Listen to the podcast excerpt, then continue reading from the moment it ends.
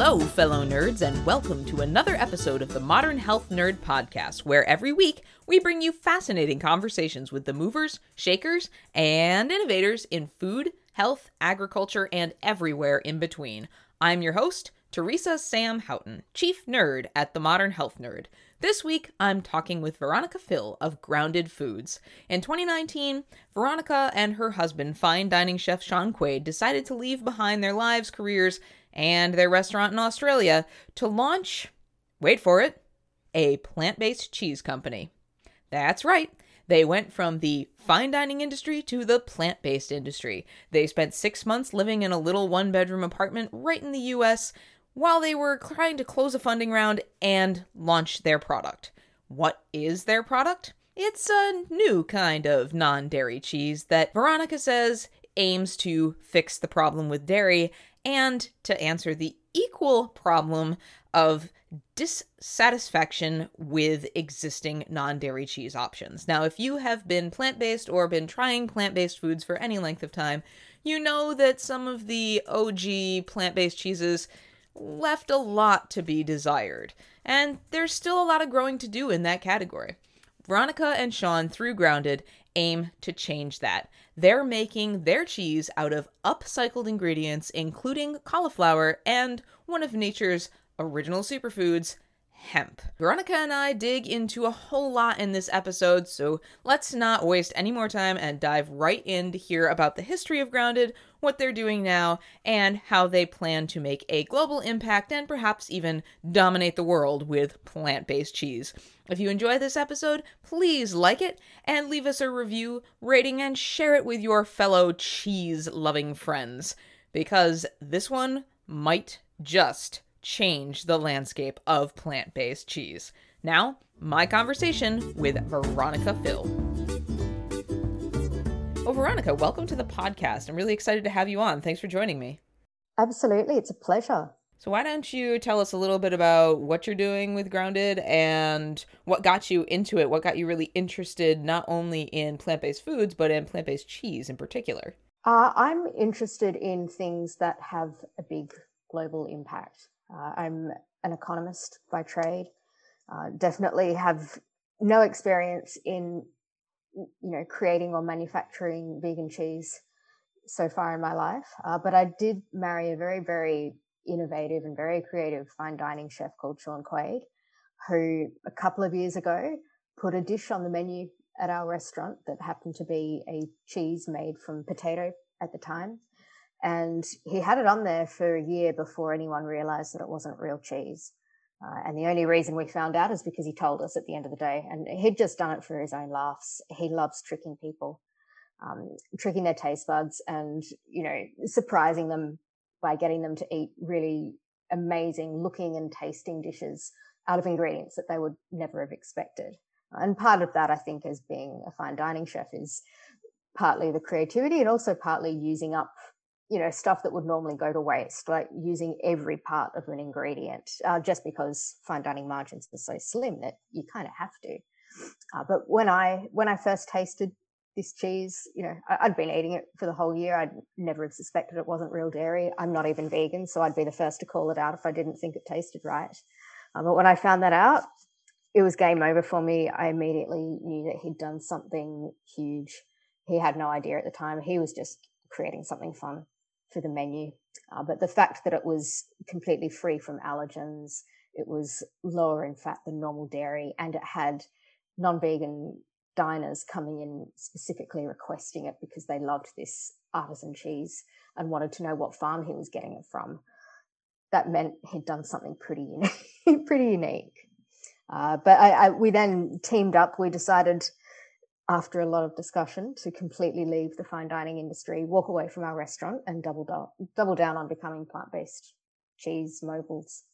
Uh, so him doing all of the R&D, um, I created the concept for a company. We put together a, a, pitch deck, submitted it to an accelerator program, and a couple of weeks later we were in, and it was game over. Um, lives completely reverse engineered and ended up in the US here to commercialize our products. So that's interesting. You said you're not vegan, and yet this is something that you have literally you dove head first into. What does your diet pattern look like in general? Are you more on the plant based spectrum? Where are you at? I was vegan for 25 years. I, at this point in time, I've got quite severe autoimmune condition, which means that a lot of what I eat can't be absorbed. And from a just because I can't survive on normal nutrients alone, I choose not to call myself vegan anymore. Um, I pretty much have to inhale absolutely everything just to get enough calories in.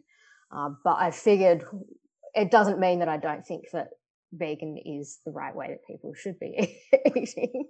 Um, I can't follow that to a T myself, but I figured I could do something in another way that would still keep, I guess, shifting consumer behavior in the right direction and not contributing to part of the problem. So when I decided on, you know, how I wanted this company to look, it was more around how do we how do we stop contributing to the problem in the in the food supply chain and how do we become part of the solution and at least gently nudge it in the right direction? You know we don't expect people um, to buy grounded and like completely convert to being vegan or anything. We just encourage them to try it sometimes sometimes just have that instead of dairy. The more the better right and you also don't call yourselves vegan cheese what was behind the decision to not do that to be honest because i've not found a vegan cheese in the supermarket that I'm willing to put in my mouth a second time. Um, I love cheese. I will just buy dairy. Um, it's it just is not the same. No matter how many companies come out again and again and say it looks and tastes just like real cheese, it doesn't. Um, it, I think the problem is solved for vegan consumers that have, you know, put up with stuff that's tasty but not exactly like cheese. Um, but the the job is kind of done for them. They don't need convincing that that's the right way to eat. The people that do need convincing is the mainstream market, the mainstream consumers that would normally, you know, just pick up a bag of shredded mozzarella full of, you know, starches and modified ingredients and cellulose and stuff. That's the people that we're trying to target. And that for them, it's got to be taste. That's what's going to win them, and then price. So they're the two kind of major obstacles that we wanted to combat with our brand. So, how are you tackling those obstacles since you didn't find a cheese that fit your bill? And I can agree, I can sympathize with you there because I've been plant based for about 11 years. And yeah, I tell people back in the day it was you could eat the plastic that came around the vegan cheese and that tasted better. So what's different? What's different about grounded? Well, that's what really shocked me because I did grow up on eating this stuff. But my parents were buying me plant-based cheese alternatives back in the 80s as a kid. Um, and nowadays, when I taste the stuff in the supermarket, I was just blown away that it still tastes the same as it did in the 80s. Not a lot has changed with these formulations. So you've got two, I think, different SKUs for market. At one end, there's a lot of small artisan players making nut-based cheeses, and they, they can get some really, really tasty ones. Um, to you know, they're very varied, but it's not appealing enough, I think, for mainstream consumers as a replacement for cheese. It's more like a, you know, more like a blended paste. Um, whereas at the other end of the spectrum, there's the much cheaper ones like Daiya and Violife and these kind of brands. It's all the same formulation. It's coconut oil plus a starch, and sometimes they get creative with the starches with pea starch or potato starch, what have you. Um, and then, you know, often additives and artificial flavors, and sometimes they plug some nutrients in there as well. They fortify it. Um, but at the end of the day, it's always just reiterations on the, the same kinds of formulations. So I guess when a fine dining chef looks at it, he just decided, well, that that's not working because I'm not wanting to buy those products and I don't like the taste of them. So I'm just going to throw away the rule book and start from scratch using completely different ingredients, completely different process. I'll just make it up myself. Uh, so for my partner Shaun, he decided cauliflower and hemp was the way to go. He experimented with lots of things. He tried potato, as I mentioned earlier, uh, but he very quickly realized that using potato wouldn't be scalable because that particular type of potato that he needed to create the cheese wasn't available year round and it was only available in certain regions.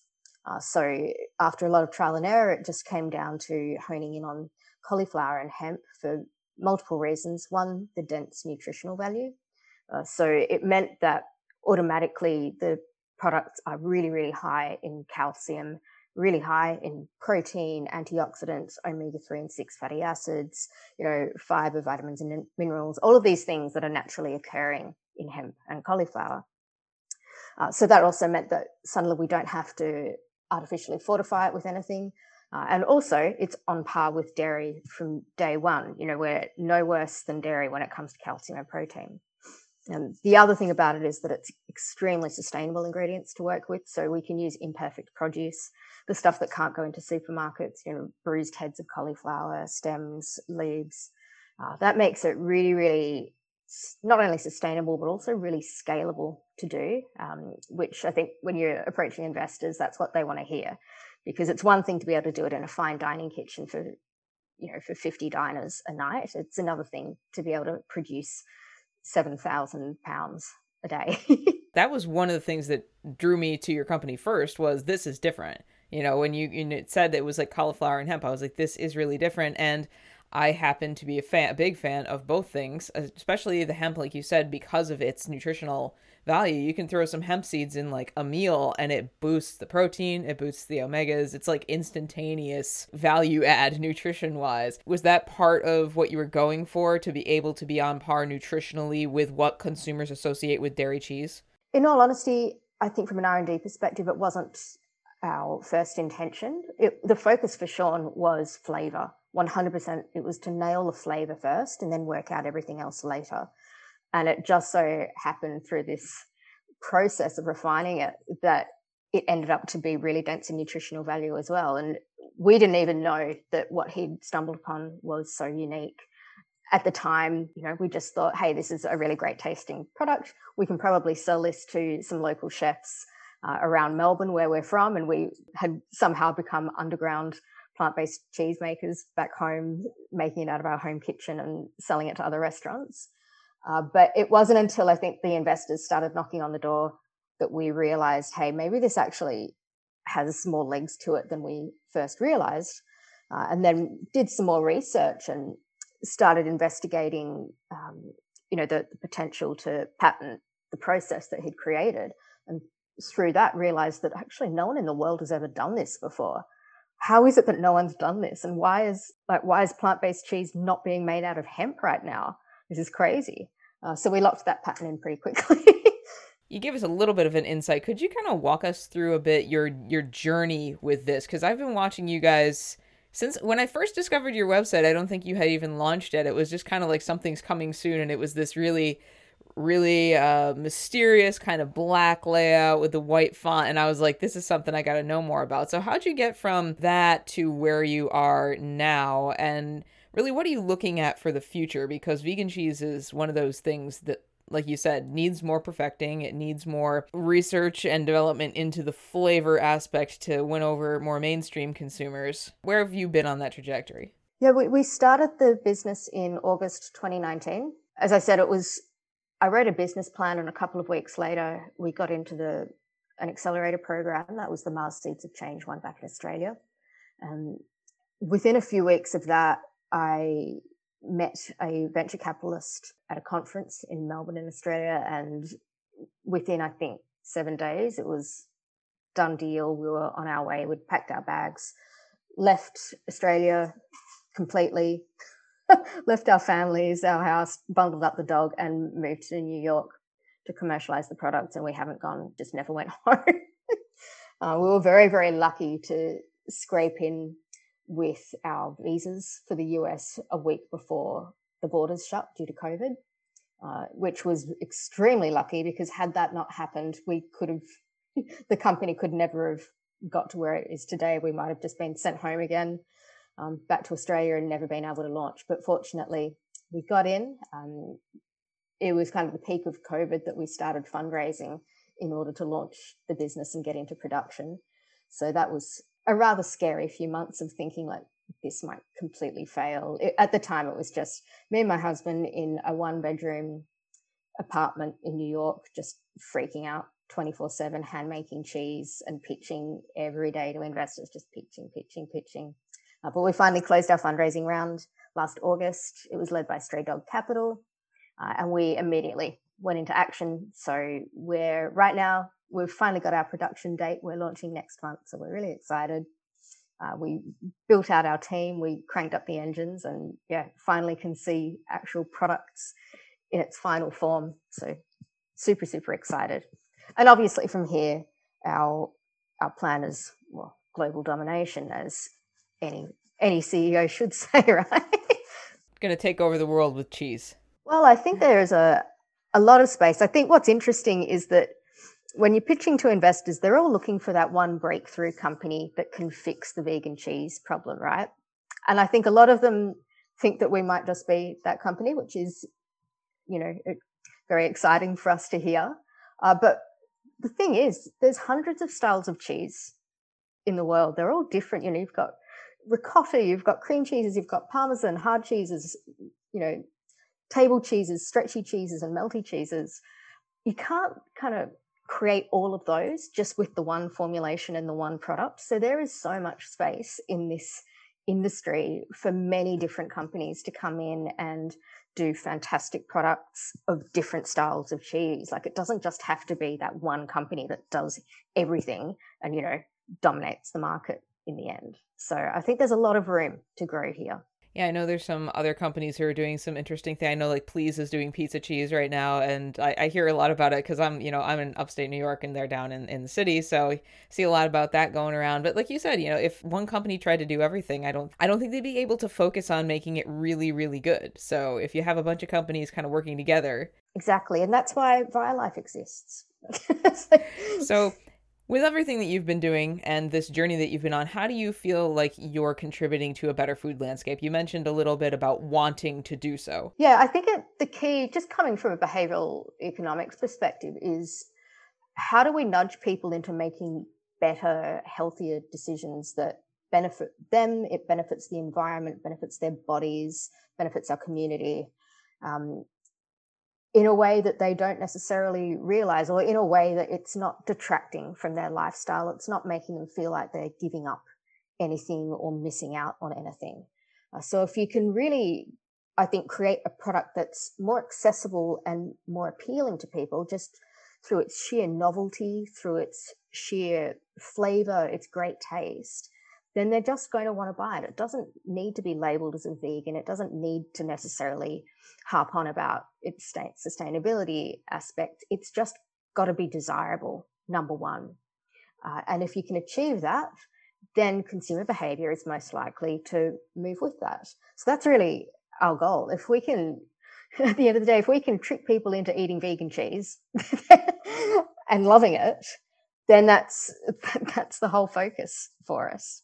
I love that because it goes along with some of what I've actually been writing in my newsletter lately is that so many of the brands are they're so excited about being sustainable, they're so excited about being dairy free, they're so excited about being vegan, and that's cool, but that's not what's really going to grab the larger market. It'll grab people like me, but And that that's the thing. Someone like you doesn't need to be educated. Like you don't need to be converted because you already understand how to how to eat, you understand nutrition, you understand sustainability. But unfortunately, as much as we would like to say that everyone has those goals, the the majority of people just don't care. Um, they'll go for products because they're cheap, they're affordable, they're easy, they're convenient, um, they're tasty, and so that's really what you know. That's that's the market that we're trying to accommodate, and we're not necessarily trying to make them give up anything. We're not trying to convince them to go vegan. We're just saying, hey, if you enjoy this, then buy more of this and less of the the less healthy, less sustainable option.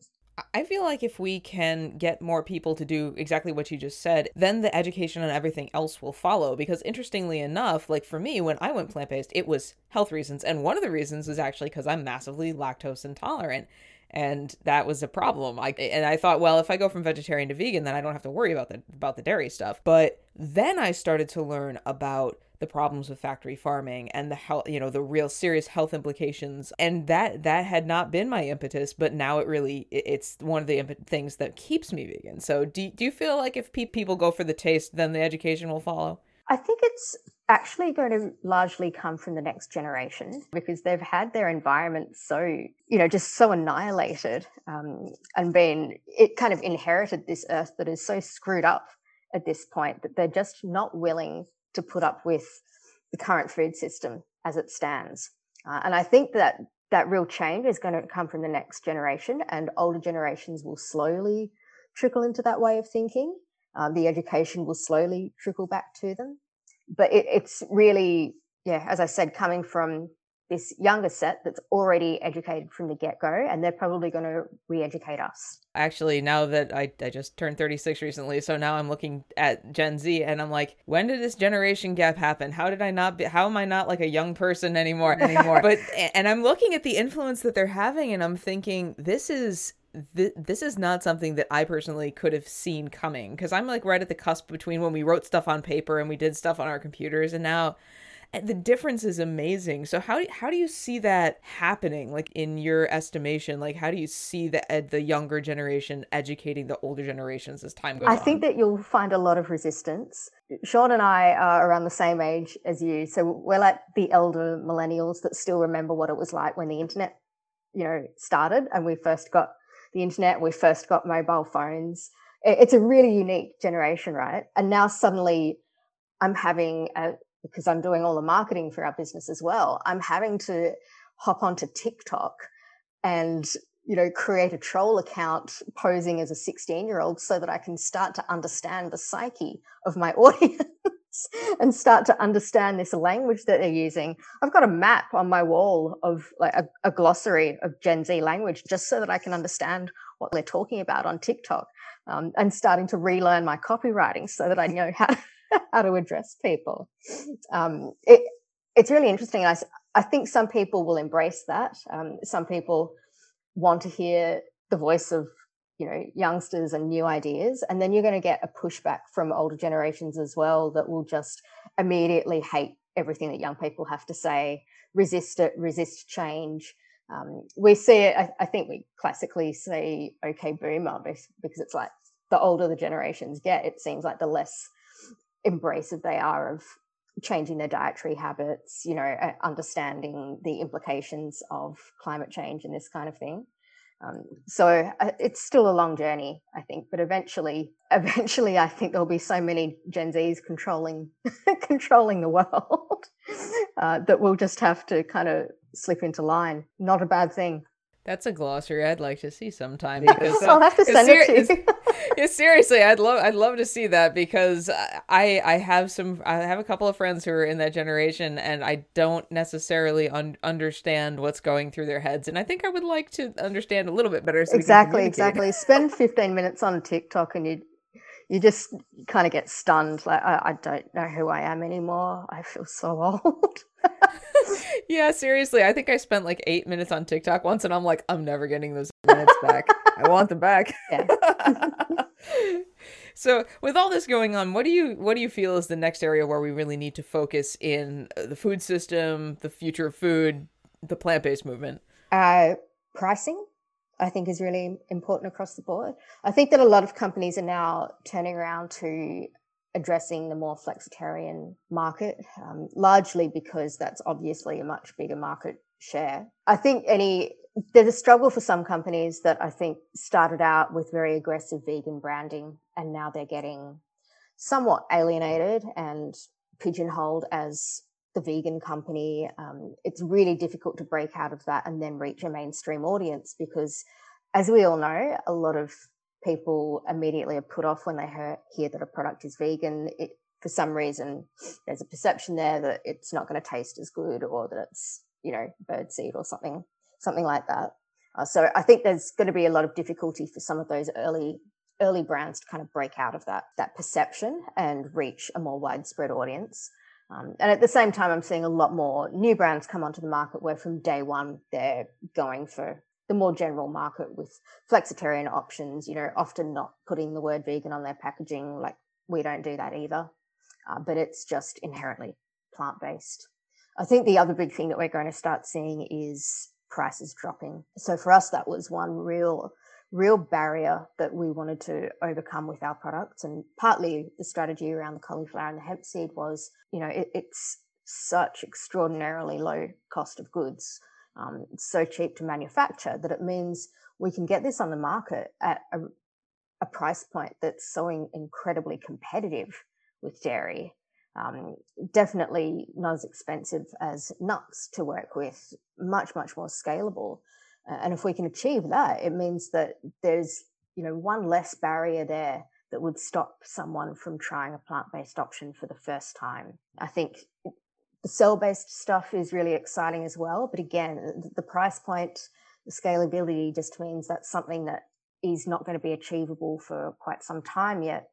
Uh, so for us working with, you know, just ingredients that come from the ground because we clearly haven't explored the full potential of just vegetables yet uh, that was a really exciting and immediate opportunity for us. So, kind of lowering the barrier to entry for people so that when they see it on the shelf, they're like, hey, this sounds good. And then they don't look at the price tag and go, sticker shock. Exactly. Well, if you think about all of it's already so difficult to get people to change their habits. So, what are all of the reasons why someone might, might not pick up that product and buy it for the first time? And how can we, how many of those reasons can we remove? How many can we address?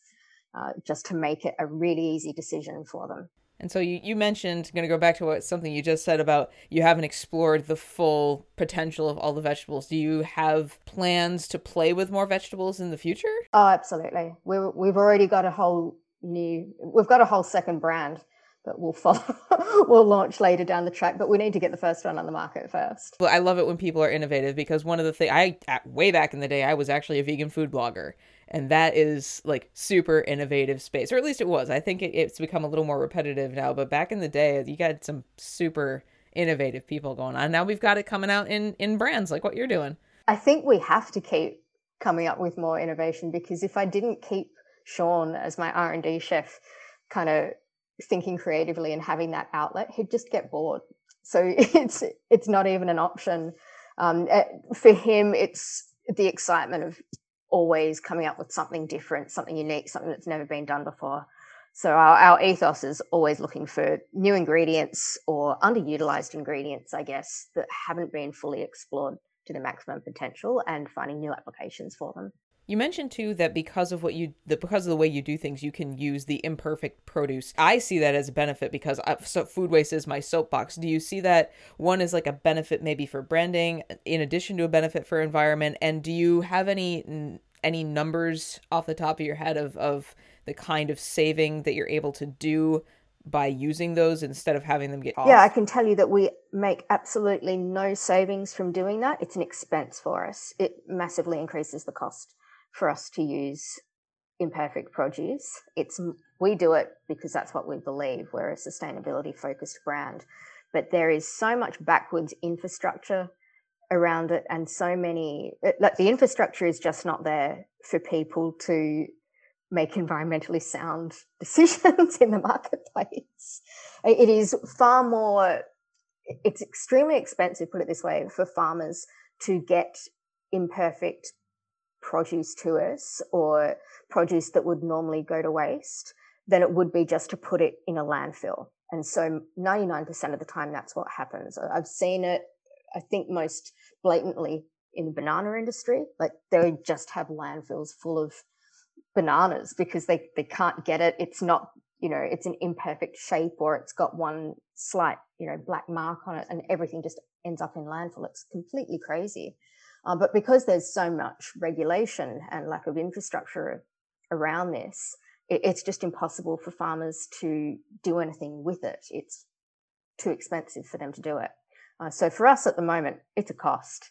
Uh, we're part of the Upcycled Foods Association, who are they're at the moment putting together a certification for upcycled foods to be recognised, uh, and I think they're taking taking input from the public as well around how to develop this certification. But part of the work that they're doing is addressing these problems and working out like how can we help businesses actually utilize ingredients like this and make it viable. I'm glad to hear that because the next thing I was going to say is sounds like we really need to address that because that's that's that's severely broken. There's absolutely no reason. I mean, people starving around the world that we're just dumping stuff. That's why it's a soapbox topic for me, and that's why I'm glad that there are companies doing what you're doing, and and even I didn't know it was that much of an expense. That's insane. Uh, I mean, that's that's insane. It should be easier. It should be easier to get that. If it's not going to wind up in the grocery store, the farmers should be able to get money for it, and you guys should be able to to use it without it being this big wow. Yeah. I could have a whole like like three month series on Ab- this. Absolutely, absolutely. and I've been on a lot of um, listened in on a lot of clubhouse discussions lately about this exact topic. It's a big problem for restaurants as well because you can imagine there's a lot of waste um, that would come out of restaurants too, and there is just a huge lack of places where oh, who will accept the ingredients, the products, the the wasted produce, um, because there's so much regulation around it. Clearly, uh, so it's a real issue in all aspects I, yeah. of the industry. Yeah, I agree because I'm the person who goes to the farmers market and I ask the people, "Do you have any seconds?" And they're like, "Yeah, we got a box back there." And I look at it and it's like, "There's nothing wrong with this. Why is this seconds?" Like I feel bad taking it. Like they give it to me for free. I feel bad taking it. I'm like, I should be paying you for this. It's perfect. I am that person as well that just rocks up at the end of the the day at the market when they're just throwing everything away because they can't be bothered packing it back into the truck and will collect everything up and scoop it all up to take home. I just I cannot bear seeing food wasted. I just love food so much. I hear you. And actually now now that you said that, I can see that possibly being inspiration for future cheese. Like, hey, look at this stuff we got at the market. Let's make cheese out of it or something. So we're talking about this. This is probably a good place for me to drop my big ending question as I wrap up the podcast here. This is my this is my sky's the limit question that I ask everyone if you had unlimited power and unlimited resources and you could bring about one change in our modern food system, what would you do? I actually don't know how to answer that. it's I think it has to be education. Um, I'm trying to think of the thing that would have the biggest impact for the longest time, and unless unless everyone understood the implications of what's going on, um, you know, for instance, you didn't even realize the situation with not being able to even purchase upcycled ingredients a lot of the time. So unless everyone knows that and understands where their food is coming from, how it's made, um, the barriers that are stopping us from being able to have a better system in the first place, then we can't really expect things to change.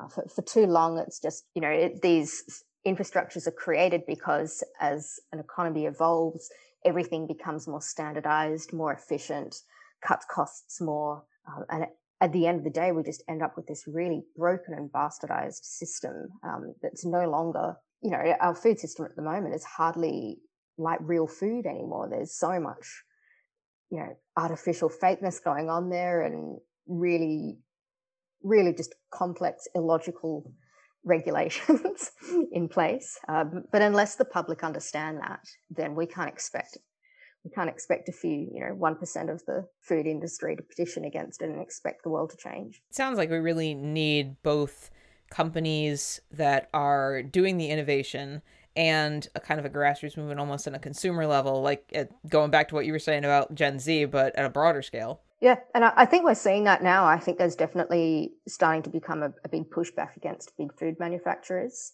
I think they're rapidly losing market share. Not that it would make much of a dent to them right now because their market shares are already pretty insane.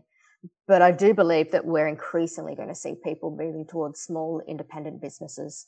And it's absolutely critical that we support them because if we don't, the current status quo will just be perpetuated um, unless these disruptive companies can, you know, get their foot in the door, actually start doing things with sustainability in mind and not just massive profits, then nothing will ever change. I'm hearing to not only buy innovative, but buy local, support your small people, and I'm going to add in there support your farmers. Support your support your farmers to start, you know, transitioning to growing oats and hemp and cauliflower, not cattle.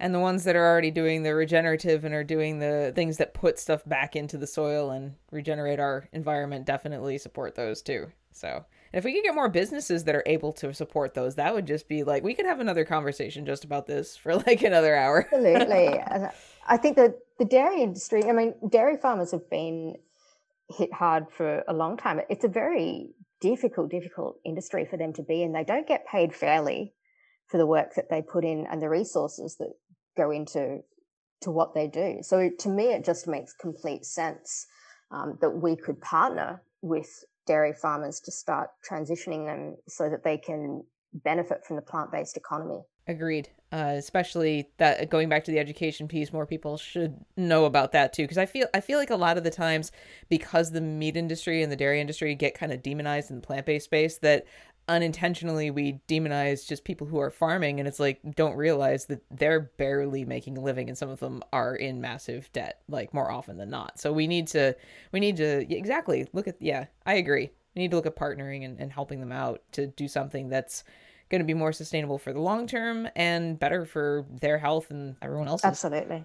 Well, it's been really great having you on. Can you uh, let us know where listeners can find you, where listeners can follow you online, and where they can be looking for because this is this is going to air in this is going to air in the spring because I'm already that far out. So you'll be you'll be launched by the time this airs. So where people should be keeping an eye out for you to actually buy your products as well. They'll be able to buy our products on our website at www.groundedfoods.com and we'll have all of our retail stockists listed on the website as well. And where are you on social media? On Instagram, grounded underscore foods. Thank you so much, Veronica. And uh, I'd love to have another conversation and continue some of the threads we didn't get to finish up here today. So I'll have you back sometime. Thanks for having me. Big thanks to Veronica for being on the podcast. I had a lot of fun talking to her and learning a little bit more about what's behind grounded foods, and frankly, getting up on my soapbox a bit about food waste. That's definitely a topic I want to dig into more on this podcast in the future. But that's all the time we have for today's episode. Thanks again for joining me here on the Modern Health Nerd podcast, and if you're enjoying this, do please give us a rating and a review on whatever platform you enjoy podcasts through. See you next week for yet another episode, and until then, stay nerdy.